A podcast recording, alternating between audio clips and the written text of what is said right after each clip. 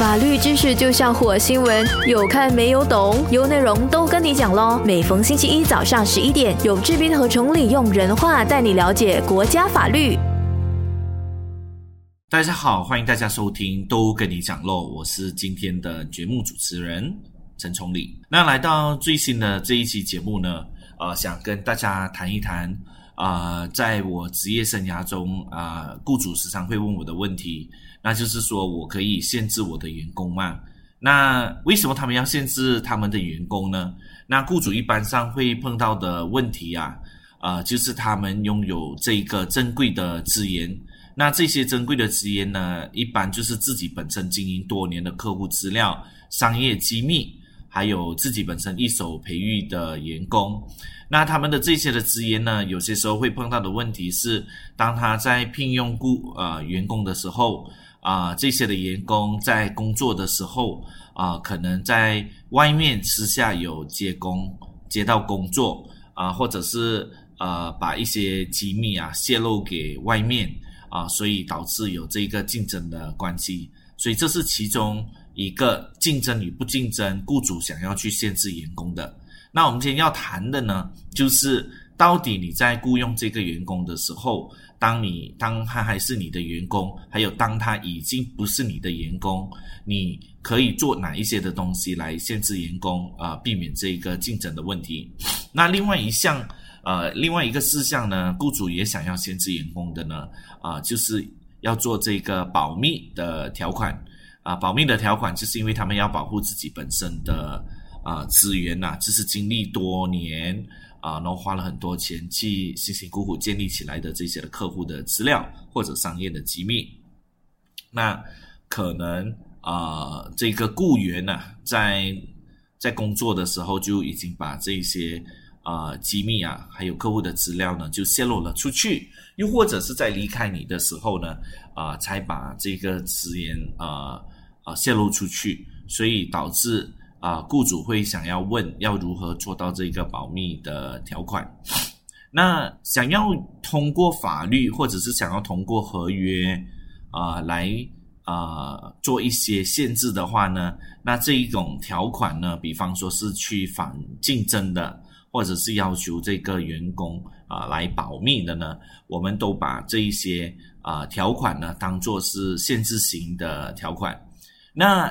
不竞争的限制型条款，或者是保密的限制型的条款呢？意义都在于啊，限制这一个员工啊，挨的就是在工作的时候呢，或者是离职的时候加入竞争对手，或者是限制员工啊，在工作的时候或者离职过后呢，要继续的保密的这一些的条款呢。呃，我们都叫限制型条款。那今天要谈的是这些的限制型条款，到底呢在法律上是否可以执行？那可以执行的话呢，啊，要注意的事项又有哪一些？这是我们今天啊这期节目呢啊想要跟大家多谈一谈的，希望可以给大家带来一些价值哈。那要去看这个限制型条款能否执行呢？啊，这个呃，主要呢，啊，我想要今天分呃两个时段来看。首先呢，我们先谈一谈，当雇主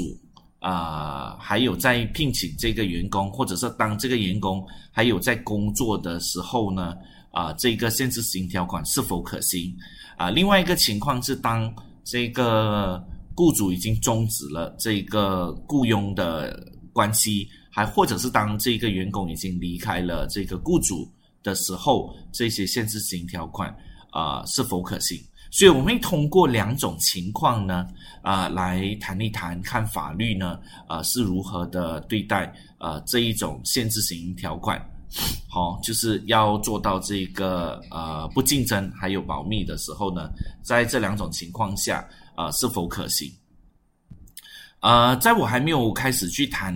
啊，这个员工还有跟雇主工作的时候，这一些限制型条款是否可行呢？呃，我想要谈一谈，啊，为什么法律啊，在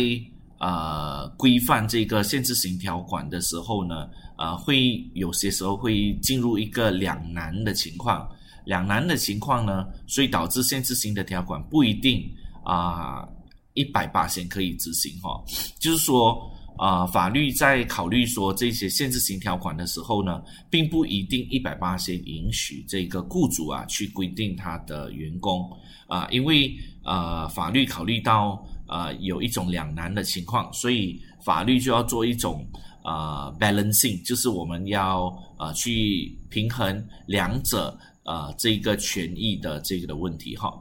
那当然要做这个限制型条款呢，啊，从一个角度上来说呢，啊，其实是为了保护雇主的。那为什么要保护雇主呢？是因为啊，雇主本身的这些商誉啊、商业呃机密文件，还有商业机密，还有啊，他的资源如果被抢的话呢？啊，会导致这个雇主的损失，所以我们一定要啊，法律来保护这个雇主，去稳定这个工作的团队，还有保护他的商业的机密啊。更何况这个企业花了这么多的时间还有金钱建立啊这些商誉啊、商业机密啊，还有稳定的工作的团队，所以如果这些不当使用的话呢，无疑是对这个雇主不公啊。然而，这个。呃，情况呢？法律要考虑到的另外一难呢是，如果我们允许这个雇主啊太过于限制这个啊员工的话呢，呃，其中一个会碰到的问题就是，那如果员工离开了过后，请问这个限制性条款还可以继续绑住这个的员工吗？那法律法律考虑到的东西是，如果允许这个限制性条款。继续的绑住的员工呢？那员工是否在离职的时候有没有可能会影响他去找，还有去找一份工作来维持他的生计啊？然后去建立他自己本身的个人的技能，还有法律也考虑到哦，一个离开跟离职了的员工呢，那他本身会在这个打工的时候建立起这个个人的技能还有知识啊。所以，如果他用个人的技能跟知识，就是脑袋里面装起来的这些的知识，那我们怎么可以说啊，他是用了这个商业机密呢？啊，然后如果我们有这些限制性的条款呢，啊，是不是会导致这个呃工作了很长的时间的员工不可以去啊竞争者那边工作，或者是不可以找到呃同样行业的工作，而必须逼死这些员工？啊，另外的去找以前没有做过的，所以这个在一定的角度上呢，法律也认为不应该。所以法法律时常要啊权衡的这个的东西，就是雇主与员工。当我们谈到这个竞争还有保密的时候呢，啊，法律要权权量的跟 balancing 的东西，就是啊这两者的东西，就是另一边想既要保护雇主呢，另一边啊，可是另外一边呢，却又担心说，如果过多的保护啊，这个员工可能在辞职跟离职的时候呢，会呃找不到工作啊。如果这些限制性条款是啊太过过分的，所以这个。呃，balancing 或者这个衡量要如何的达到呢？啊，我们接下来呢会谈到。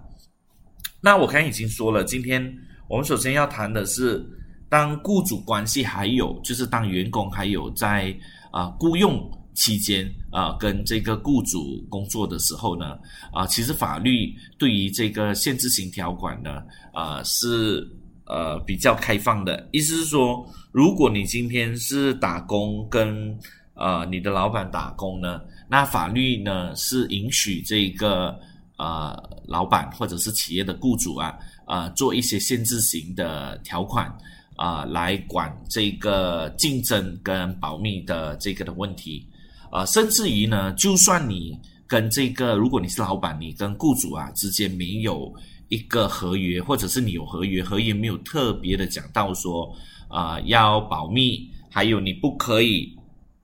在外面呃工作做 part time，呃甚至于做 part time 来竞争的话呢，这些是不用讲。如果你的员工跟你是有雇主的关系呢，就算你的合约里面没有提到呢，不用说的，法律呢也一样能够啊给予这个雇主的保护。那它的这个原因啊，或者是我们讲背后的 rational，就是它背后的这个呃理由是些什么？为什么啊在雇佣期间的时候呢，这个限制性的条款呢，法律呢就呃允许啊，甚至于在这个合约自己本身没有提出一些限制啊不竞争或者限制这个保密的情况下呢啊，如果发现到员工有竞争跟不保密的情况呢，你都可以起诉，是因为在雇佣期间呢，啊，他是老板有还钱给员工嘛，所以在法律上呢，老板是可以期待，就是 expect 这个员工要一百八千忠心的对于公司。啊，然后不可以对公司做出有损公司利益的行为，所以在雇佣期间的时候呢，如果员工有出现做这些啊，外面在啊做竞争啊，帮竞争对手啊做东西的时候呢，或者是自己本身啊在做 full time 的时候，也在外面做一些 part time 啊，特别是这些 part time 又跟这个公司有竞争关系的，或者他又不保密啊，把一些啊啊。机密啊，啊泄露出去的话呢，那这个是受法律给约束的哈。呃，说如果现在老板你啊，现在有一个疑问是，诶，我的员工的这个 contract 里面合约，我好像没有特别提到说要要保密哦，我好像没有特别提到说不可以竞争啊，这个是没有关系的，因为啊，在法律上，就算你没有写下来呢，本来啊，这个员工就是不能够去竞争跟。啊，不保密的哈，这些条款就算你没有写啊，他你也是可以受保护。那如果你没有写这些条款在你的合约呢，啊，法律呢啊允许这个雇主啊，在碰到这种情况下，就是你的员工在外面有做一些事情跟你竞争，或在外面啊没有做到这个保密的功夫的时候呢，啊，你可以起诉他，跟他讨啊这个呃。呃，damages 就是我们讲的你的损失，所以你是要证明哈啊自己的损失。那如果你有办法证明到啊对方的这个竞争的关系导致你损失一百块，那法庭就会啊基于这个你能够证明这一百块的损失，给你一百块的赔偿。还有另外一个就是你如果对方不保密啊，你的损失是两百块，那法庭会基于你能够证明这两百块的损失啊赔偿你两百块。那万一如果他有竞争，然后又不保密，可是你又没有办法证明你的损失的话，那就很抱歉，你就无法去啊啊要求法官哈做一个判决。所以如果你没有把这些条款写在你的合约，其中一个比较不好的东西是啊，你必须啊用这个各种的证明来证明你自己的损失，那法官才会把你的这个损失赔偿给你。呃，那如果你把这一些不竞争跟保密的条款写进去你的合约里面呢，那就建议啊，你可以在合约里面写的比较清楚，就是如果有犯规的话呢，啊，我可以做哪一些的约定啊？你要救济给我的，救济的意思就是你要给我的 remedy 啊。我们先谈好，如果你违约的话呢，呃，关于这些竞争或者不保密的情况下，我可以。比方说，先在合约里面预定一些具体的情况，啊，比如说，啊，雇主可以在发生此类违约的时候收回我之前给你的全部或者部分的薪水，或者我可以全啊收回啊之前给你的 commission，好像这样子的，如果你把这个条款放进去你的合约的话呢，啊，你在去法庭的时候要求赔偿的时候呢，啊，就可能啊比较简单。因为啊，通过合约你已经有讲好了你要讨的东西是什么。那如果你的合约没有讲好这一类的情况发生时候啊，可以跟对方所讨的赔偿的话呢，那你只能够以啊他的作为啊伤害到你的公司的这个呃地位啊，还有造成你的损失，然后你必须拿出证明才可以得到索赔。好，那在下一下一段的节目录音。中呢，啊，我会跟大家多聊一聊。那雇主在跟雇员呐签订啊这个协议的时候呢，啊，如果要做这个不敬业的条款和保密的条款的时候，啊，要注意哪一些啊情况？然后我们也会啊聊一聊雇主在做这些条款的时候呢，啊在合约里面要注意的事项是什么，然后雇员要注意的事项是什么啊？节目回来啊，希望你继续留守节目，节目回来我会把啊接下来的这一些的课题呢啊跟大家来啊聊一聊啊，希望你们继续留守在节目的现场。谢谢。法律知识就像火星文，有看没有懂，有内容都跟你讲喽。每逢星期一早上十一点，有志斌和崇礼用人话带你了解国家法律。大家好，欢迎大家回到这个节目现场。那今天我们要聊的课题呢，是雇主可以限制员工吗？浅谈不竞争和保密的条款哈。那在这一个时段的录音里面呢，呃，我想要跟大家谈谈的是。当雇主跟雇员的关系啊，还有在进行着，也就是说，老板跟员工还是啊有还没有还还有继续合作的，还有继续被聘请的话呢，啊，刚才我就有说了，为什么我们建议说，呃，在你的这个和员工的这个合约里面呢，啊，尽量的把这个保密条款和不敬业的这个不竞争的这个的条款放进去你的合约，然后最好是讲好哈。啊，要赔偿的啊，这个呃东西包括一些什么？那比你没有写在合约呢？啊，你会发现到，如果要索取呃赔偿的话呢，会来的比较好。那如果你在制定合约的时候呢，呃，如果要把这些限制性条款放进去的话，你要注意以下的事项哈。第一呢，首先我们当然说做合约的时候，你的条款应该要简洁明确，避免使用一些啊。呃，这个术语哈啊讲的不清不楚的，呃，这样子的话呢，双方都能够理解啊，不要读起来好像看不清楚、看不明白的哈。所以这个条款要简洁明确，这个当然是一定要做到的。第二呢，呃，实际上在做保密条款跟这个不竞争条款的时候呢，啊，特别是保密条款哦，你一定要记得遵守法律。什么叫遵守法律哈？呃，因为这个法律考虑到说，保密条款可以用来呃避免一些情况，让你的员工，比方说呃让他保密的时候呢，去做一些犯法的事情。为什么？因为可能你想要做一些呃保密的合约、保密的条款，限制员工啊不要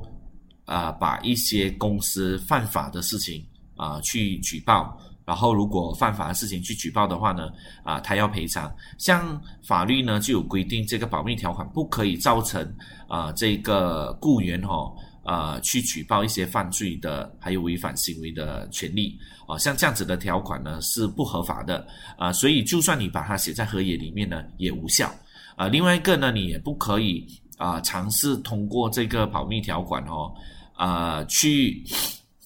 让这个雇员的这个的关系的合法权利受到损害啊，比方说啊，你故意写一些保密条款，限制他本身跟你工作的时候本来应该受到保护的呃这个权利啊，在这里的话呢，如果我们要举一个例子，比方说你做一个保密的条款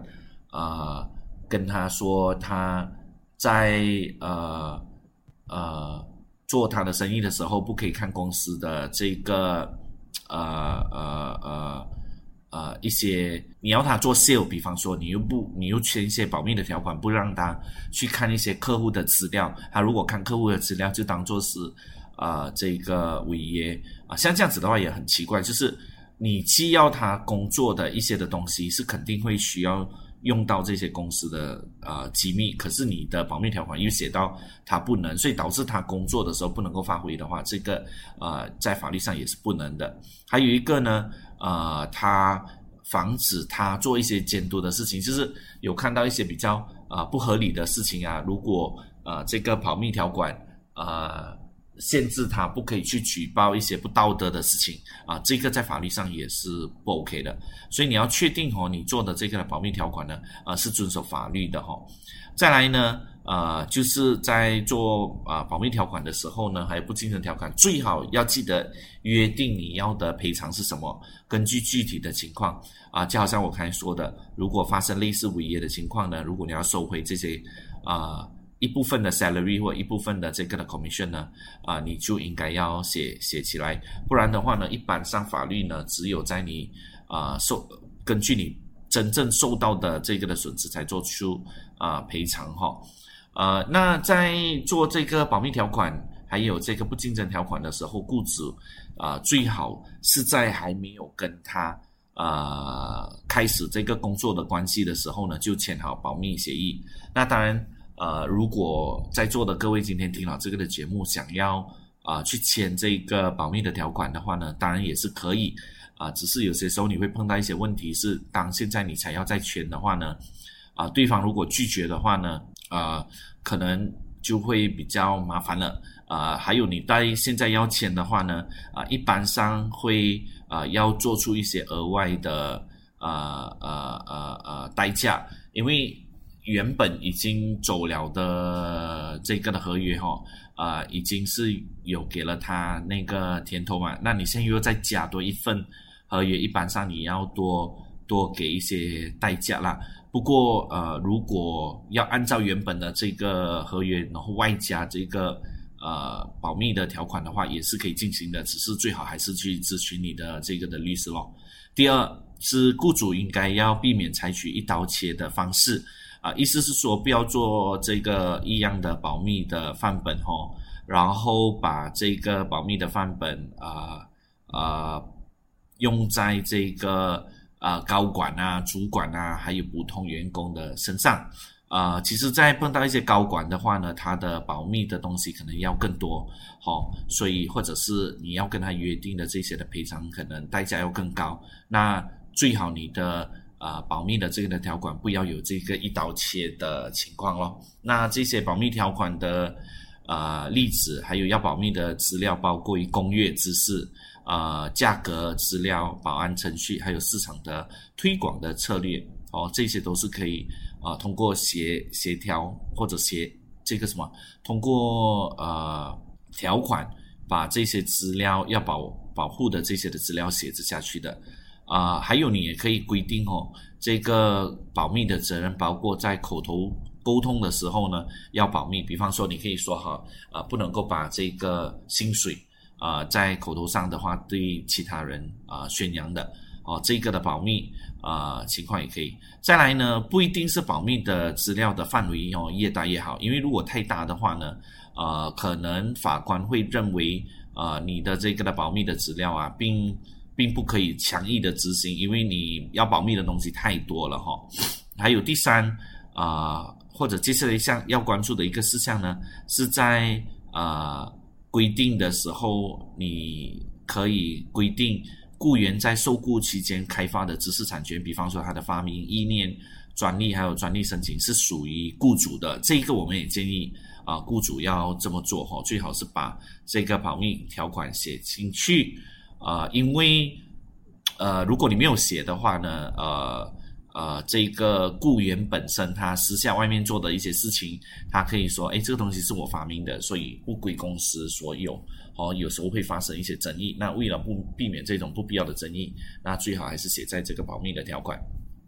当然，如果你的员工本来被聘请就是要做这些开发知识产权的，那你不写下去的话，他也不能。但是原本，比方说他只是。啊，做一些跟开发知识产权没关系的，可是他利用你的工作的时间去做这些开发知识产权的话，然后过他把它说成这个是你自己有的，这样就会变成一些呃纠纷了哈。最后呢，呃，就是呃呃，你的补偿条款就是要写清楚，这个就是刚才我已经说了的。那如果你是雇员的话呢，你在签这种有保密条款的合约呢，你要注意的事项是。呃，这个你的雇主啊，不能够把保密条款写包括这些公众领域的资料，就是有一些资料你在呃 Internet 啊或者 Public Domain 啊可以拿得到的。那如果雇主也要把这些东西也写下去的话，那对你自己本身就有点不公平啊。然后再来，他通呃你自己本身通过合法的呃途径呢，去第三方取得资料。或者是你在还没有受雇之前就已经知道的这些的资料呢？呃，其实这一些保密条款呢，他们都不可以把它纳入啊，你要保密的。因为第一，这些东西为什么我要保密呢？因为它已经在公众领域已经有了，大家都知道的，为什么我还要什么保密呢？然后第二，如果你之间都事先已经知道了的，那这个的东西他还要求你保密的话，这个东西也说不过去啊。再来是，如果你可以通过正当的呃呃管道啊，比方说是客户自己本身把这些保密的东西交给你的话呢，那他也不应该呃受管于这个保密的范围哈。所以这个一般上在做这个呃保密的条款的时候，如果员工要签的话呢，啊，确定说不要呃签到一份啊做的非常呃。我们讲不公平的这个保密条款的合约咯。好，那接下来呢，呃，我们等一下在下一段的这个的节目呢，我们要谈的是，呃，员工离开了老板过后，如果你的合约里面有这个限制性条款，就是你要啊防止这个员工辞职过后呢加入竞争对手，或者是你要限制啊你的员工离职过后。啊，去做一些不保密的工作，用到你的商业机密的话呢？那请问这些限制性的条款有效还是没有效？我们节目回来啊，下一下一段的呃录音中，我们将会浅谈。啊，这个员工离开雇主的时候，这些限制性的条款还有没有效？欢迎你继续留守在这个节目的现场，我们待会见。法律知识就像火星文，有看没有懂，有内容都跟你讲喽。每逢星期一早上十一点，有志斌和崇礼用人话带你了解国家法律。欢迎大家回到这个节目现场。在刚才上一段录音的时候呢，我们就已经谈到了。啊，这个限制性条款就是不敬业，还有不竞争，还有这个保密的条款，在呃雇佣期间呢，就是当呃员工还在跟老板打工的时候呢，呃，如果要把它写进去这个合约应该注意的事项，还有如果这些东西没有写进去合约的话呢，啊，实际上这个雇主还是受保护的哈。那来到这个的时段呢，啊，也是这个课题。啊，比较争议性的地方，呃，也就是说，如果员工辞职后啊，我作为这个老板，我可以不可以要求员工签一份合约，或者我可以不可以根据原本的合约放一个条款哦，就是限制还有约束员工辞职过后或者离职过后，不可以在一个时间内从事相同的行业的工作，就是不能够从同样的时间内去去做一些跟我竞争的呃呃工作的行为。啊，比方说加入竞争对手啊，啊，另开一间公司跟我来竞争啊，或者是说我的约束的话呢，也不是一百八千啊阻止他这么做，而是说他不可以再离开我的店的隔壁，呃呃，比方说五 kilometer 的地方开啊，呃，可以不可以做这些呃限制性的条款啊？签一份多签一份合约，或者是加在原本的合约里面呢？这种条款啊，让对方离开我了过后不可以跟我竞争。那答案是哦，啊，这个不竞争的这个的条款啊，在你还他还有跟你工作的时候呢，啊，这种限制性条款是合法的。可是如果你的合约的限制性条款呢，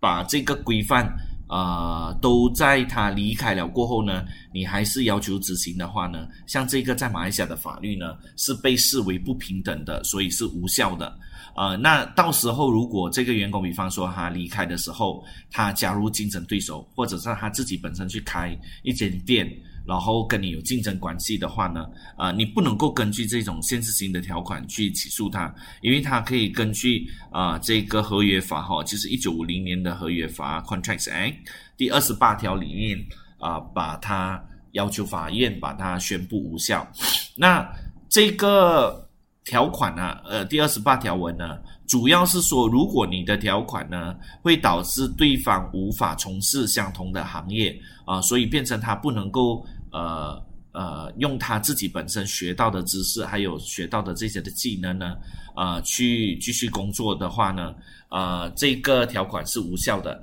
但是法这个条文里面有允允许三种情况下呢，啊，在约束这个离职后的这个的员工从事行业的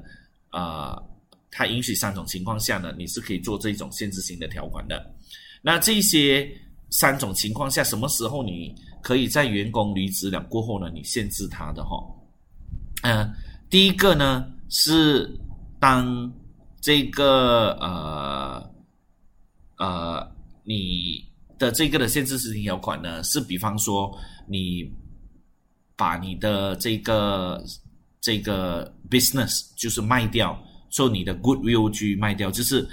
当我想要把我的事业卖给我的这个新的 buyer 的时候，新的这个买卖方的时候呢。啊，对方可以在合约里面限制你说，哎，你卖给我这个生意过后，你不可以在附近里面去开的。那这个合约的第二十八条款呢，说这个是第一个 exception，是第一个的例外的情况。那所以，如果你跟这个你的员工啊是并没有涉及这个买卖这个呃生意的话呢，你的限制经营条款呢就无效喽。那如果有呃做到这个买卖的工作的话呢，你的这个的限制型条款也要合理的，因为如果这个不合理的话呢，你买卖了，你卖了你的生意过后呢，对方的这个限制型条款，比方说是这一辈子都不给你再继续投入这个的行业的话呢，你可以说啊，这个限制型条款完全无效。可是如果他只是绑你。不能够在某个地区或者某一个时段两年、三年的时间不能够啊去 set up 同样的 business 的话呢，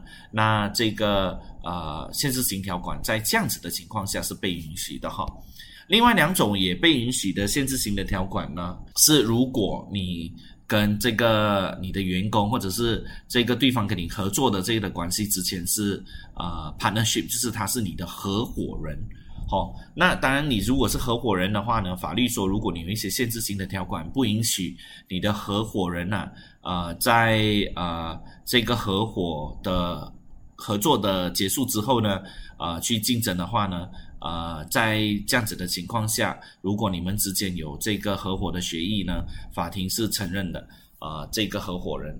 呃，再来是如果呃一些合伙人呃不可以。再继续的进行啊，这个竞争的这个的行业啊的话呢，呃，当这个呃 partnership 还有效的时候，你不能够继续的呃去做这个竞争的行业。当这个 partnership 还有效，这个在法律上也是允许有这样子的限制性的条款。所以，除了这三个这个特例啊，呃，exception 的情况之下呢，啊，一般上在马来西亚呢，你的合约如果有这个限制性的条款呢，啊，是要在这个员工辞职了过后，呃，发挥这个约束力的话，啊，这个实际上在法律上是不被允许的。然后，就算你有的话呢，呃，员工也是呃可以照做。然后你起诉的时候，他要求法院呃去判。这个限制性条条款无效咯。好，所以呃，在呃这个雇主啊，如果你想要做这个限制性的条款的话呢，啊，就要记得这个法律上呢，实际上是啊，让你无法去约束你的员工的啊。但是呢，我这里要说的是，那虽然竞争的这个的东西，你没有办法去啊约束对方。啊，在这个离职过后不竞争呢，啊，但是这个保密的条款是可以的，你可以把这个保密的条款呢，啊，签了过后呢，这保密的条款在对方离职过后还是可以继续有效的。那这个保密的条款，呃，继续有效是它不可以使用你的商业的机密啊，还有不可以呃把这个一些呃公司的东西啊拿出去，这个商业的。呃，保密的条款就还有效，它不像这个竞争的条款，好，所以这个保密的条款呢，还是建议雇主本身啊是可以跟这个呃员工来签的啊。当然，如果呃保密的条款，员工在离职过后也没有用公司的机密啊，或者是公司的机密它是本身啊，比方说你啊他已经把这个东西已经写起来了，它其实是一种技能的话呢。啊，你的这个保密的条款不可以影响他用自己本身在脑袋里面学到的知识，还有学到的一身的技能啊。你的保密条款不可也要合理，不可以做到这样子的地步啊。不然的话呢，一些特别的东西，比方说，如果你有保密条款，然后他还把公司的一些 database、client database 一些不可能他会把他记在脑袋中的这些的 email 他拿出去的话，泄露出去的话呢，啊，这样这样子的情况下呢，你是可以用这个保密条款来对付他的哈。那我们刚才谈到了，你可能可能会问，哇，这样子我的员工辞职了过后，我又不可以限制他，他又可以加入这一个竞争对手，这样我不是很很很很很冤枉？就是等一下他如果把他他在我公司拿拿走的一些的资料，他拿去用的话呢，这怎么办？那实际上是这样子的。啊，虽然说限制性的条款你不能够有呢，法律上呢，啊，实际上有有有说，如果工员工离职了过后，你发现到他有把一些资料拿出去，比方讲你的公司本来就有一些 database 客户的这个的资料，你发现他有把它放在 Ben Drive 里面，啊，或者有人看到他拿拿走公司的这个 database 的话。啊，或者他在还没有走的时候，他有把一些公司的资料拿出去啊，email 出去，然后他啊在出去的时候呢，确实有用到这些商业的机密的话呢，这样。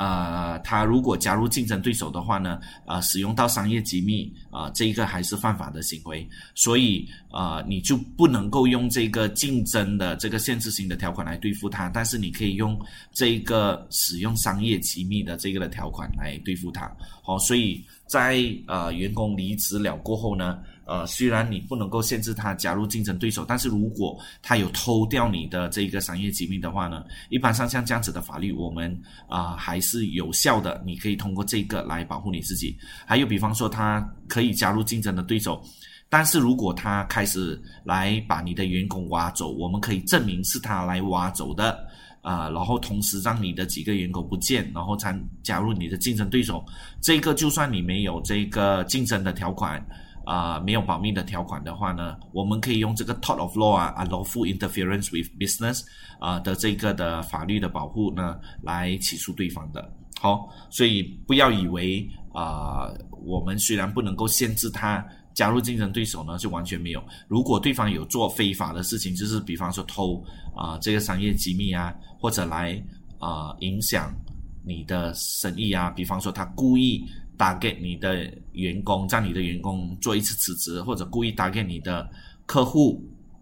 然后呃同时间去 approach 你的客户，然后我们有办法证明他同时间用非常低的价钱把他们弄走的话呢，啊导致有一些不公平的竞争的话呢，这个你也可以通过法律啊来来来做，因为法律虽然要保护员工可以找到一份工，但是法法律也不可以。啊，让这个员工呢为所欲为哈，做到一个非常过分的这个的地步。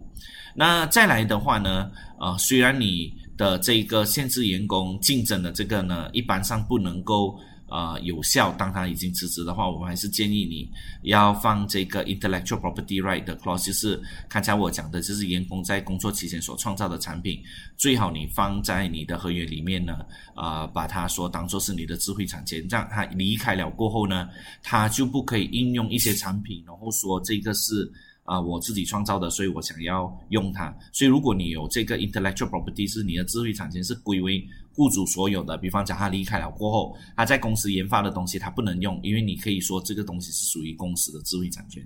啊，当然啊，刚才的那个保密的条款呢，这个公司离职了过后还是可以继续有效的。啊，这个东西呃，你也应该在你的这个合约里面提，因为这个就没有限制说离开了就无效。哦，它不像你的那个竞争的条款，这离开了就无效的这个这样子的情况。再来的话呢，你的合约也建议要有啊，比方说呃，如果没有工作了过后，你必须在离职了过后，把公司的所有的呃产业哈呃归还 company asset。所以如果有一些机密的文件哦，包括于比方说它的。呃，电脑上有一些 database 的话呢，包括那些它都要归还，或者是把它 delete 掉。那过后被抓到的时候，如果你这样子的 clauses 的话，也非常好的运用，因为这些条款是为了保护你的资料。那你去到法庭的时候，可以说已经有写在你的条款，所以你的保护呢会来得更好。然后，呃，如果有这些保护的话，最好连要赔偿的东西都已经写好好，啊，这样子会更大的争议，啊，就避免一些情况。如果没有写的话，你可能就要去证明你的损失有多少。不过有些时候，啊这些商业机密的被滥用啊或者被利用的话，你又非常难证明会有些什么损失哈。所以这个如果可以在条款里面先预先写好的话呢，呃，就可以比较好的去保护你的公司。那来到这里呢，啊，也就啊是节目的这个的尾声啊。今天要跟你们浅谈的这个啊，这个我们叫不竞争条款，还有保密的条款呢，我们就聊到这里啊。希望你们继续留守下一期的都跟你讲咯，我会再跟大家多分享啊关于这个法律的课题啊。希望你们对于这期的节目啊也。觉得有价值，能够让你们受益。我们下期的节目见，谢谢你。单听都那么过瘾，再配上视频就最好不过了。赶快点击 CP Cool Associate 的 Facebook 以及 CL 单 dot com dot my，给你更精彩的视听享受，优内容，让你过上优质的生活。